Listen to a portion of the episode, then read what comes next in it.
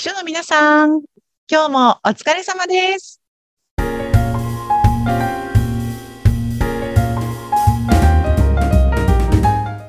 秘書の皆さん、こんにちは。秘書寮編集長佐々木です。こんにちは、ナビゲーターの山口智子です。え佐々木さん、今の私たち、ズームのオンラインで収録をさせていただいてるんですが、そうなんですよ。そうですねはい。収録をしている時に、佐々木さんの背景画面に猫らしき動物がですね、こう、ちょっとちょろちょろって見えるんですけれども、猫飼ってらっしゃいますか？すみません、ちょっとあの出演してしまっていて大変失礼しました。そうなんですよ。あの我が家には猫が2匹おりまして、はい。それがあの私がこうズームで話をしているとですね、暇になるのか、キャットタワーを上下していて若干映り込んでしまっているという 状態でした。失礼しました2匹飼ってらっしゃるんですね。そうなんです。はい。なんかね、2匹ともあの保護猫っていう、あの、なんていうんですかね、どこかからで。1匹は、あの、スストリート出身の、あの、本当に道端で 拾われてきて、うちに来たんですけど、もう1匹は、あの、動物病院から家族を探している猫がいるんですけど、ということでご紹介いただいて引き取ってきたんですけれども。そうな、もともと猫お好きなんですか？いや、そんなに、あの、初めて飼うんですけどね、あの、実家で飼ってたとかっていうこともないんですけれども、なんとなく猫を飼おうかなとひらめいたら、うんあの、私のマンションがですね、なんとペット OK だったということもあって、おそれで、あの、なんか今2匹と一緒に暮らしております。そうなんですそうね。なんです。はい。あの、さっき見えたのは白と黒っぽい感じの。そうそうそう。それはね、お兄ちゃんの方で、あの、今5歳で、えー体重が6.2キロという結構大きい、なんか猫なのかタヌキなのかみたいなぐらいに大きく育ってしまいました。そうなんですね。そうなんですよ。はい。いやーじゃあちょっとそんな猫ちゃんと共に番組収録をお届けしておりますが、はい。さあ、今日はですね、どんなテーマでお届けしましょうか？今日ね、あの、まあ、1月も末ですけれども、もうそろそろね、お正月も明けて通常運転に戻っている秘書さんが多いかなと思うんですけども、結構秘書さんたちで集まると、上司が持っていく手土産をどうやって選んでますかとか、何がおすすめですかとか、あの、そういう情報交換することが多いので、今日はちょっとそんな手土産話を山口さんとしてみようかなと思ってます。ああ、これ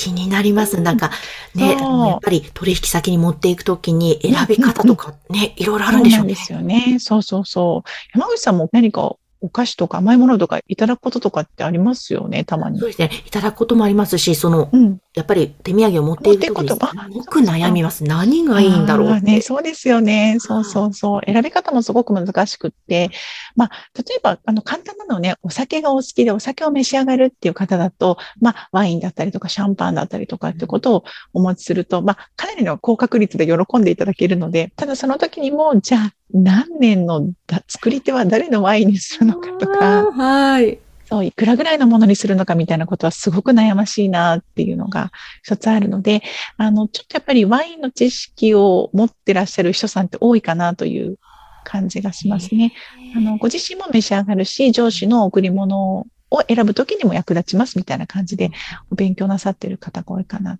っていう、まあ一つお酒ですよね。はい。であとは結構、あの、甘いもの、お菓子もね、手土産として多いと思うので、そういうのはまあ、百貨店で、ね、デパートに行って、どこでも手に入るものを選ぶと、結構、秘書さんは、あの、あまり面白みがないと感じる方が多いみたいで。そうなんですよ。どこどこのお店のこれがすごくいいとか、うんあの、並んで、ネットでは買えないので、朝からお店に行って並んで買ってきましたみたいなものを、あの、選ばれる人さんも結構多いですね。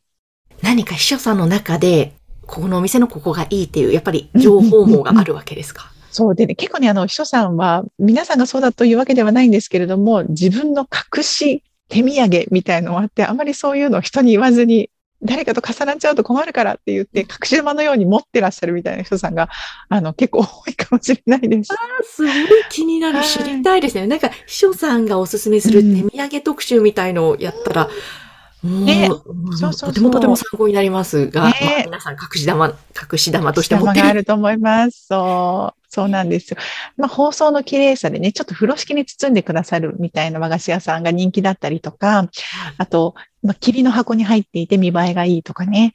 で、あとは、あの、上司が持っていく先が会食でもうこのままご自宅に持って帰っていただくみたいなものなのか、それともオフィスに持って行って、そのままオフィスで会社の皆さんで分けていただけるタイミングなのかみたいな、どういったシチュエーションなのかっていうことにもよって、皆さん何を買うかというのは選んでらっしゃると思いますし、まあ、例えばご自宅に持って行っていただけるものなのであれば、あの、ご自宅にね、包丁があるので切り分けたりもできると思うんですが、オフィスで皆さんに分けていただくっていう時には、ちょっと切らなきゃいけないものとか、お皿が必要になるものとかっていうのは少しご迷惑かなと思うので、個包装になっているものにしたりとか、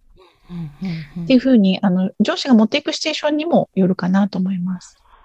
か、そうですようね。んあとなんか、お値段帯、価格帯あか。そうそうそうこそう。れもどういうふうにね、難しいですよね。大体まあ3000円から4000円台のものが多いかなと思うんですけれども、まあここぞというギフトの時にはもう何万円みたいなものを選ぶという方もいらっしゃいますし、あと会社によっては、あの、本当に何かギフトとか手土産っていうのは大体1万円以上のものなんですって、この前おっしゃってる秘書さんもいらっしゃったので、そうすると選ぶの大変だろうなと思ったりします。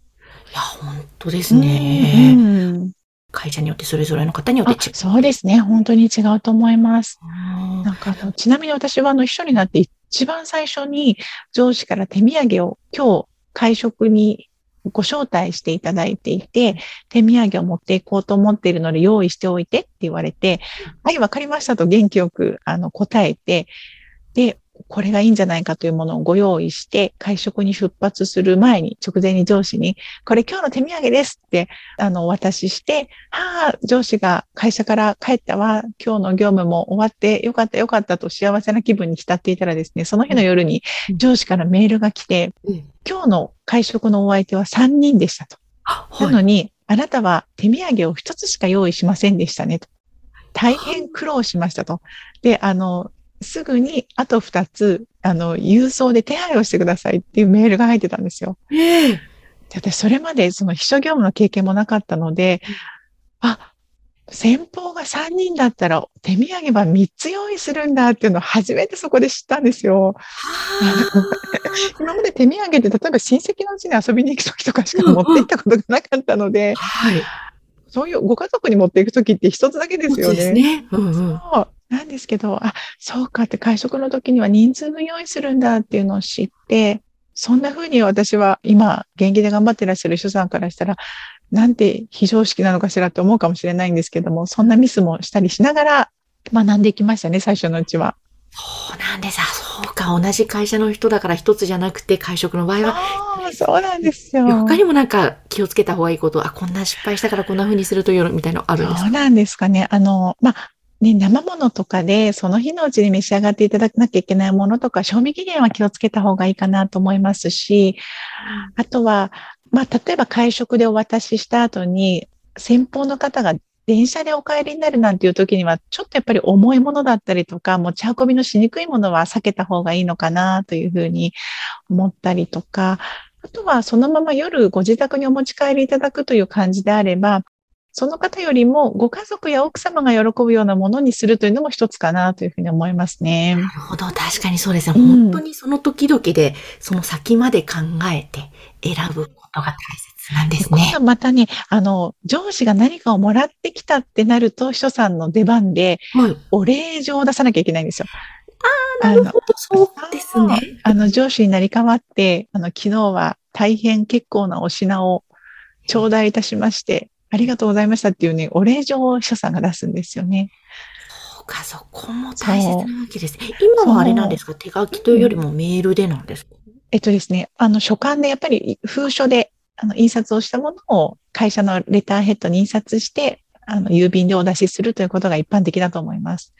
でも、私食べてないんですよ、それっていつも思ってて、上司がもらって上司が食べたものなのになんで私がオレンジを書かなきゃいけないのと、どんな味だったとかもわからないのにって思いながら、あの、いつも書いてました。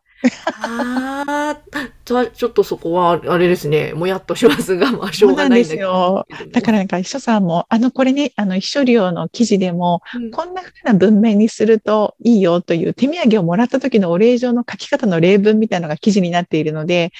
はい。今日の説明欄のところからぜひその記事、皆さんご参考にしていただけるといいかなと思います。いいですね。ぜひぜひ参考になさってみてください。はいいや、ということで今日もとても気になる話題お届けできたと思います。手土産でしたね。はい。皆さん次回もぜひお楽しみに。はい。この番組は、秘書さんのためのお花屋さん、青山花壇、私が経営しているんですけれども、がお送りいたしました。今日もありがとうございました。ありがとうございました。